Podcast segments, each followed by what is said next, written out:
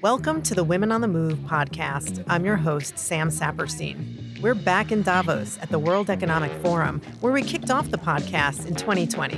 I'm so excited to share with you my conversations this year with amazing leaders who are driving global change. In this episode, I'm speaking with Francine Katsoudas, Executive Vice President and Chief People, Policy, and Purpose Officer at Cisco. She shared with us her journey throughout Cisco, how they empower managers in a hybrid workplace, and why they include mental health professionals in company meetings to support a culture of wellness. I hope you enjoy the conversation. Francine, welcome to the Women on the Move podcast here in Davos, where we're recording. It is so nice to see you here. It's nice to see you too. Thank you. So, you have been at Cisco for a long time, and we would love to hear about your career journey. So, tell us about the whole Cisco evolution and what you're doing today. It has been a journey. When I started with the company, I started in our contact center. That was over 25 years ago, if you can believe that. I joined despite the fact that I didn't have a lot of technical background, and my first job was providing first level technical support. And the reason that I share that is I have such gratitude to the leader that hired me because she believed that I could learn it. And I think that is so incredibly important. And I would say over the last 25 years, I've moved around a ton. Something that I learned early on was that there was power in collecting experiences. And so I would have one role and I would capture, okay, what have I learned on this role and what do I still need to learn? And I think that focus on learning really helped to navigate me through the company. And it was probably about 15 or so years ago where that curiosity then led me to the people organization. And I didn't know a lot about HR or people. And the opportunity to learn that and to understand this complex balance between how you take care of your people and how you run your business was intriguing. And I worked all the way through different roles within the organization, landed as the chief people officer years and years later. And now I'm very fortunate. My remit is one where I focus on people, policy, and purpose. And what that means is that together with our team, we focus on how our people organization, how government affairs, how real estate, how building a digital agenda all come together in service of our company and our purpose, which is to power an inclusive future for all. I love how you talked about collecting experiences and building on those skills. It sounded like you were really deliberate about that, even at early stages in your career. How did you even know to focus on that? And when you think about the skills that you transferred from one job to the next, what were some of those core skills? I think I was so hungry to be successful or to just learn something that was so very new that I started cataloging. In the very beginning, it was pretty basic. It was something like, okay, I have experience talking to customers. I've never run a large cross functional project. How do I do that? At points, it was things like how do I learn how to negotiate a contract? Other elements, I want to learn how an outsourcing project is successful. And so these were the types of things that I started to collect and catalog that's continued throughout my career. That is amazing. And did you have mentors or sponsors along the way who helped bounce ideas off of you and help you take those skills from one place to the next? Absolutely. I tell this story a lot. My first mentor, she was pretty amazing in that I was by far the most junior member of this team. And in the meetings, she would always say, Hey, Fran, I'd love your thoughts. And it used to throw me off a little bit. And what she taught me was you always have to be ready for that question. What is your thought? What is your perspective? What question do you have? Later, when I asked her, okay, why did you do that? And she said, because I thought you had a lot to say. And so for me, having a mentor like that early on that showed me the way to create room for everyone, not the more senior people around the table, but everyone was a tremendous learning. And then after that, I think I even got a little bit more, I would say, formal around both mentoring relationships and sponsorship, which were, were huge for me. Meaning you actually sought them out on purpose for yourself? I sought them out, and with the mentorship, I was really clear around what I thought I wanted to learn from an individual. And so I would see someone do something in a meeting, and I would just say, Wow, that was really impressive. Could I spend some time and learn how did you do that? And people were always really open. And then on the sponsorship side, it became a little bit more around career velocity and roles and seeking help around how do I do that? That's great that you found that also, and that was really working for you and helping you in, in such a long career there. So you're the chief people policy and purpose officer, as you told us, and that seems like it has a lot more going on than managing people only. So how did that remit come together? Has it always been what that role did at Cisco, or have you really pulled in more over time? Yeah, we pulled in more. The team has been together for about two years. I will tell you that there's elements of how we navigated through COVID that probably helped us to understand the power of bringing some of these organizations together.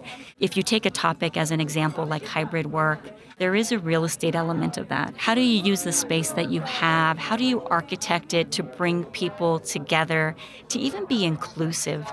From a people perspective, what are the practices that allow people to be at their best, whether they're sitting at home, at a cafe, or in the office? How do you ensure that those offices are sustainable? And that you're doing everything that you can to help our planet. And so that's an example of how these issues were coming up where we realized we could be so much more strategic if we looked holistically. From a learning perspective, I had a lot of interest in these areas, and I was fortunate in that our CEO saw the benefit of pulling that together. Since that time, I would say what we have realized is there's something so powerful around taking a strategic agenda like policy and purpose and intersecting it with your people. Oh, that is great. Where are you coming out on right now on hybrid work, work balance? What is the company's policies? The first thing that I would say is as a company, we were fortunate in that our technology enabled us to be virtual for years upon years. And so we had even historically the data that told us that whether someone was remote or on site, their promotion velocity within the company was the same. We were able to feel confident in that way of working. The approach that we have within the company is to really focus on the work and what is best as it relates to the team. And so we've basically decentralized that decision. We ask leaders to make the best decision for their team. We also ask them to experiment. I think all of us have learned so much. And what I thought even a year ago about how we were going to be working and what I think I know now has changed a lot. And so we try to create this quarterly review of, hey, what's working and not working and how we work. And so across Cisco, you'll see teams that really believe that location is secondary. You'll see teams that believe it's critical to the work that they do. And the only ask that we have of our leaders is tie it to the work and use data in your decision. Does that make employees feel better about it? They can get on board and understand? Yeah, because if a leader basically says, come into the office, but at Employ, what they're doing is they're on video chats with people or they're doing email. They're going to question why. If a leader says, hey, we have a sprint, and we have found that when we're together in a room, more people can jump into the conversation, a team member is going to say, I'd love to do that. The only other thing I would say is I do think a lot of us miss some of the connections that we had, and I think we're trying to figure out the right way to create that again. Remotely or when people aren't together as much as they could be. That's right an evolving question, I think, that we're all struggling with. So I'm interested in your views on HR as a function and the changes over time. What have you seen in terms of any differences in terms of the analysis, the tools that have changed, or the skills required to do these jobs? Yeah, I think the HR profession, which I absolutely adore, has gone through a few different chapters. I think a chapter that we all think about when we think about HR is risk mitigation. I think there was another chapter which was about experience, which I think brought about a lot of innovation and great technology as well to drive that experience.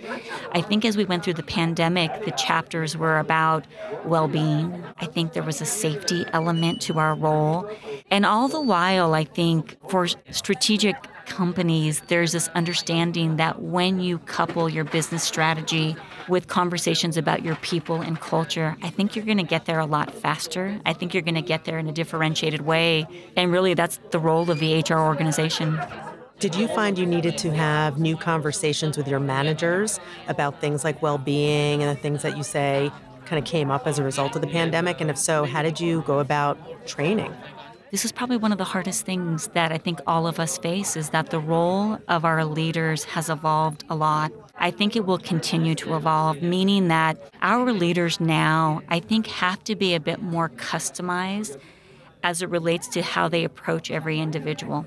as we went through the pandemic, we asked our leaders to understand how are your people doing? What do they have going on? Check in on them, right? I think we got rid of this belief that there's a one size fits all approach to leadership. As a company, we focus a lot on strengths. And so the other expectation that we have of leaders is you have to understand the strengths of your people. You have to understand what makes them special and differentiated and how you play them to their best in order to help leaders get there, it has to be a constant conversation. I think you have to educate, but it's not like one training session and you're done. And so, the way that we do it at Cisco, our CEO is incredibly engaged in that. He helps our people to understand that it's okay. Your first job is to focus on your people.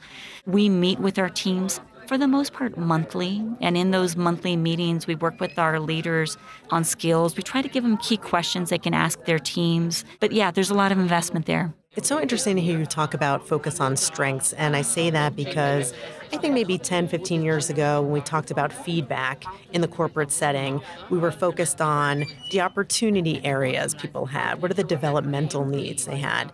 but you can see the research more going towards the strengths. Talk about that, play up the strengths, not necessarily focus on the weaknesses. Is that where you've evolved to when you talk about the strengths piece? It is. And I will tell you, I remember there was a period, probably about 10 or 12 years ago, where I felt like, my goodness, the amount of time that we spend on opportunities. And we almost ignore the 85% of what someone is doing so well. I think that's a big shift. I also think that when you focus on strengths, it is part of an innovation agenda. And I think when you focus on opportunities, you drive a little bit of, I think, fear in the organization. The right balance here is what you want is you want individuals to seek out feedback and you want that to be a part of your culture. When someone is seeking out feedback, they don't have that fight or flight response to feedback that all of the research tells us exists. And I think that's what we try to create from an environmental perspective. Let's talk about diversity. How do you manage diversity? Do you set targets for the organization? And if so, how do you hold managers accountable for those targets? Diversity is something that you have to have a plan that goes up and down the organization to make progress. And the reason I say that is for so many years we heard about all of the efforts that many companies like Cisco were taking, but we didn't always see the results. One, that was because we didn't have the formal plans and we didn't tie those plans to compensation, which I also think is really important. The approach that we take is we work with every leader within our executive leadership team based on their organization, the diversity of their representation in their organization. They make a plan for their team. And then we push that plan down, we educate, we inform our teams. We also hold our teams accountable from a recruitment perspective around things like you have to have a diverse interview panel. You should have a very diverse candidate slate. And what we found at Cisco is that we have the metrics to show that when the panel is diverse, you have a 50 to 70% higher chance of hiring someone who's diverse as well. Amazing. That is a real result, like a real outcome you can measure. And so it sounds like you really drive that accountability pretty far down into the organization. Would you say to middle managers? Absolutely. If not, I would say direct team leaders. There's even programs that we have. There's one that has been really powerful for us where we take a group of employees, let's say our black employees, and we have a leadership session where they bring their leaders and their leaders sit and listen to what it's like to be a black employee at Cisco. What are those experiences? I always feel like in that class, it's the leaders that learn more. You have to create those opportunities for learning. You also have to make it okay for people to get coaching and to improve. And I think so long there was such hesitancy to jump into some of these topics that we hurt ourselves. That's so interesting. We're focusing a lot at JP Morgan Chase on diversity as well, specifically in the technology area. And so I'm interested in your perspective in a technology company. Where do you see the issues facing women when it comes to representation? Is it on the hiring side, the development side, the promotion side, all of the above? Or is there one area you're most focused on? I hate to say it, but I think it's all of the above, and that we should look at it that way. I was mentoring someone a few weeks ago. She's a diverse talent in the organization. And she shared with me that her leader is being helpful, but keeps kind of referring her to roles that are not technical that's an example of something that we just have to talk through. So I do think you absolutely have to look at hiring. That is an amazing opportunity for organizations. You have to look at your attrition. What is your attrition telling you about the environment, around opportunities that you have to improve? And then you have to look at those programs that are driving the biggest impact. There are a couple of programs that we have at Cisco where we know that when we have our talent go through, the likelihood of their promotion goes up from a timing perspective. And we also see that their retention is a lot higher as well. And so when you find that you have those results, to your question earlier about data and analytics, you have to lean into that. So tell us more about that. What are you either teaching to the participants or are you doing something with their managers also so that the managers create the culture for greater promotion?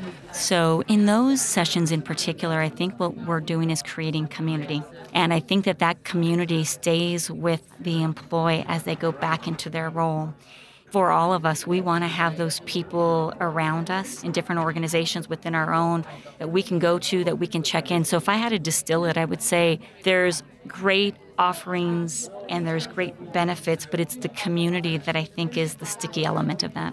So I've read about Cisco's conscious culture, really the deliberateness around that. Is that what you're talking about? So, yeah, our conscious culture is this belief that every single employee owns the culture we as a company have to focus on the environment. We have to focus on the experience and our principles. Part of how we do that is we have to be really overt in talking about what's not working. And I think when you do that, you build trust with your teams. And they know that if there's something that you can do better, that you're willing to work it because you were willing to say it in front of the entire company. And so I do think that's an element of our conscious culture. I think it's something that our people are really proud of, and what it drives is a lot of engagement around how we can be better. And do you actually ask people outright, what could we do better? Do you do surveys around that? How do you get to that answer? I'm laughing a little bit because, of course, we do both. We do surveys and we ask, but sometimes people will ask me, is it hard when we're having a meeting to see some of the comments in chat or some of the tough questions? And at the end of the day, if you believe that they make the company better, it's not that hard. And there's just a lot of things at the moment that I think we have to work through from a broader industry and society perspective that kind of intersects with our work. So, you have previously raised this question in my day to day business dealings, how can I show up for my community? And you just talked about the value of training when it really promotes community. So, how do you answer that? What else does that community look like and feel like to you when it's done well? Yeah, I think the ability for us to define community first, both internally and externally, has been powerful. What we find is that our employees have a lot of passion about giving back to the community. And so many of the issues connect. And so when we look at what we do as a company, one of the biggest areas of focus for us is really how do we play a role in ending the digital divide? And that's a great example of how we get very engaged in the community around education and then internally, we're focused with our teams around how do we reskill, how do we build. And so that's a great example, I think, of how you take something that you're focused on internally and then you push that out to the community as well. I would say that our employees are really engaged, and what we find is that community is an area of passion that's pretty personal. And so we see a lot of giving, whether it's from a healthcare perspective, an education perspective, trying to help those that are not housed. There's many issues that we're engaged in. So I'd love to talk to you a little bit about leadership and ambition. You talked about in your career always wanting to do more, learn more. What does ambition mean to you? And would you describe yourself as an ambitious person? Yeah, I've never thought that word was a bad word. I think it's a great word. First of all, for those that are ambitious, I think you have to lean into that. I think you have to be honest with what you want. I always remember I had this really awkward situation where I was asked in a meeting early in my career what I wanted to do or what level I wanted to get to. And I remember saying something like, One day I hope to be a vice president in this organization. And the person that asked me the question looked at me like, There is no way. It was such a big jump at the time from where I was. And I think there's something in voicing what it is that you want that kind of helps bring it to you as well. I think ambition together with a plan can be really meaningful. And that ambition doesn't have to be about levels within the organization, it can be around learning, it can be about becoming an expertise in your area. It's something that I think is important. We've talked to a lot of guests around defining ambition for themselves. So, not only saying, Yes, I'm ambitious. And by the way, people are all over on that spectrum where they say, Yes, I am, or Yes, I am, but I don't really admit that. I'm motivated. But we also ask, What are you ambitious for? And I think for many women, that definition of ambition is so important. It doesn't necessarily have to be the C suite or a job per se, but maybe it's a life or a vision they have for themselves. Yeah, I think the one thing that I hear a lot, and I personally feel this way, is it's ambition for impact. And sometimes the impact is around the work and how many people you can touch with the work or lives that you can change. I think that in service of is an important part of that dialogue too. So, leadership. Tell me about the qualities that you believe a great leader should have. So, the first thing is I think a leader needs to listen. Understanding the experience is critical. Alongside that, I would say empathy is incredibly important from a leadership perspective. Clarity. Sometimes people, back to the hybrid work discussion, they may not agree with what a leader is recommending, but that clarity is meaningful. Brene Brown says clarity is kind. I tend to agree with that. The other thing that I would say is leadership is about followers. And so being the best for your team and being invested in their growth and their development, I think is critical. So we learn from great leaders, of course, but we also learn from not so great leaders about the things that we shouldn't do. Tell me about a time where you observed a leader exhibiting something you would not call great leadership, and what did you take away from that, or did you do anything about it?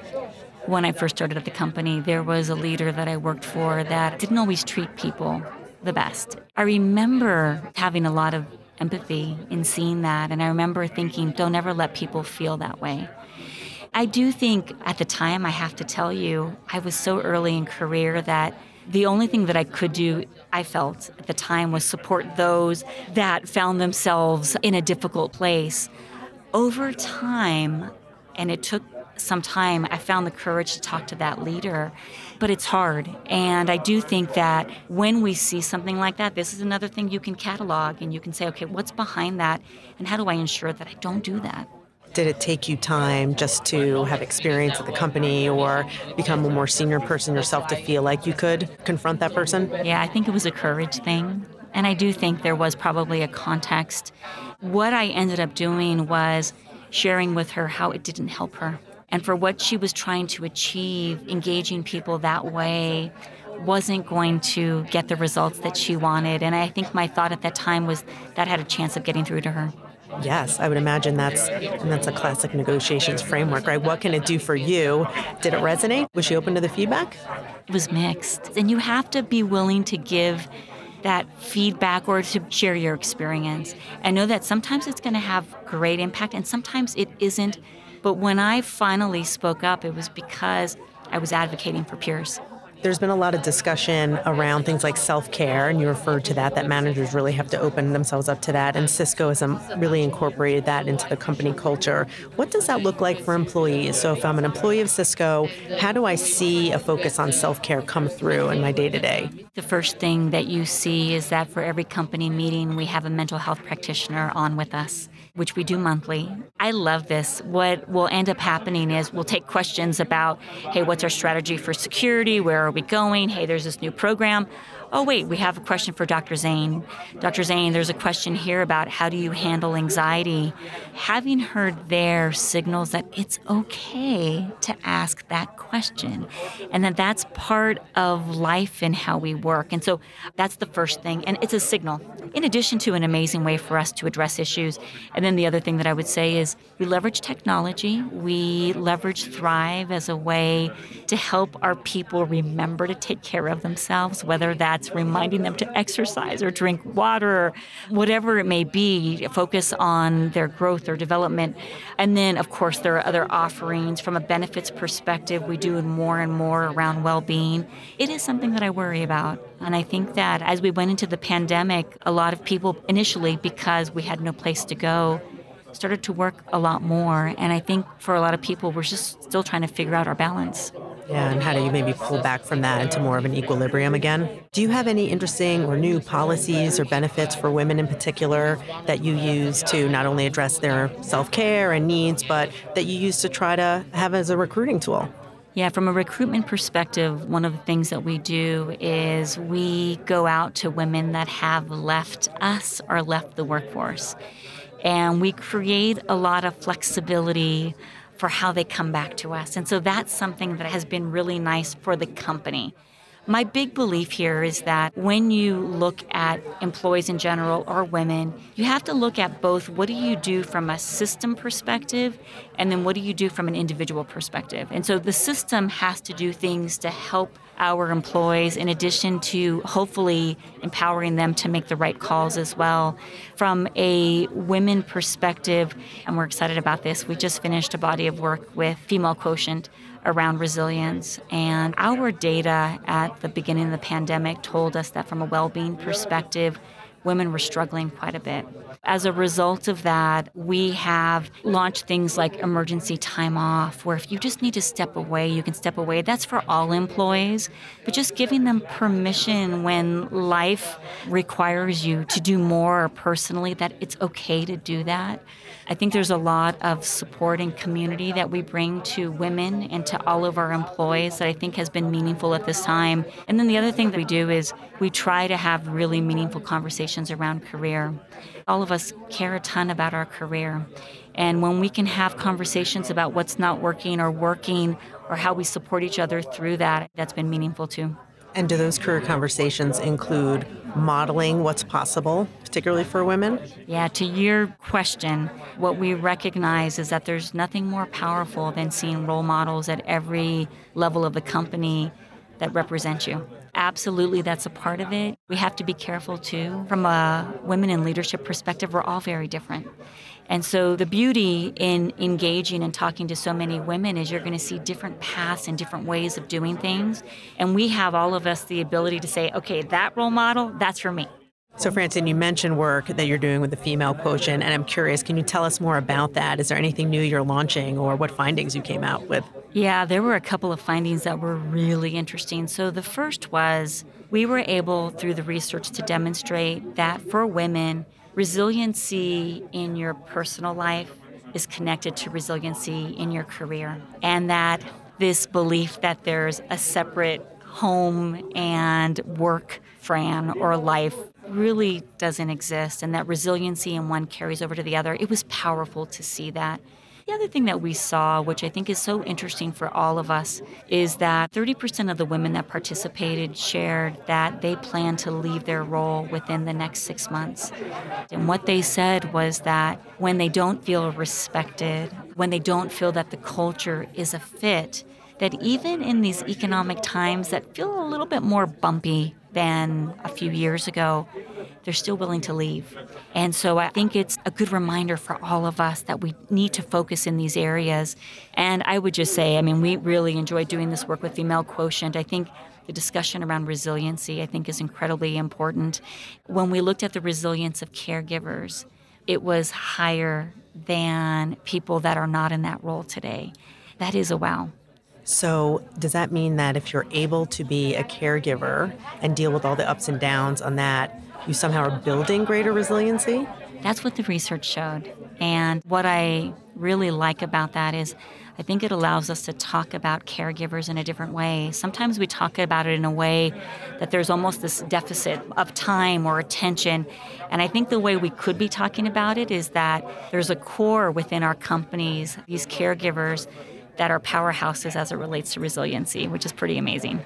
It is profound, actually. And if you find more there, I think so many people would love to know about that. The fact that what we struggle with as caregivers, which sometimes seems overwhelming to get it all done, a sick child, sick parent, knowing that that's making us stronger and better and that translates into the work world, that feels like a relief to me to hear. Yeah, it's funny. Ever since we got the research back, I've been thinking a little bit about when I first had my kids.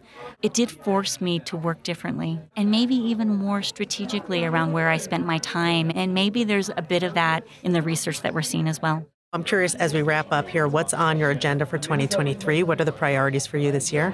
Yeah, so one of the biggest priorities that we have is around hybrid work.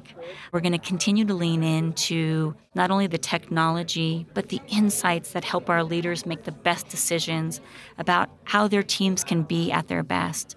The other thing that we'll be focused on is something that we call resilient communities. And it's really how do we show up to the communities in a way that we build lasting success. And so, again, one example around that is education. And so you'll see us define resilient communities and then really lean in in everything that we're doing. And then the last thing, of course, is really focusing on our people, taking this conversation around well being and career growth, hopefully, to the next level. Well, I think in a year of anxiety we've already had and more to come, that that'll be very well received by employees and, and by your broader communities and partners. So thank you, Francine, for joining me and speaking about your career. It's been a pleasure. Yeah, thank you. Thank you for having me.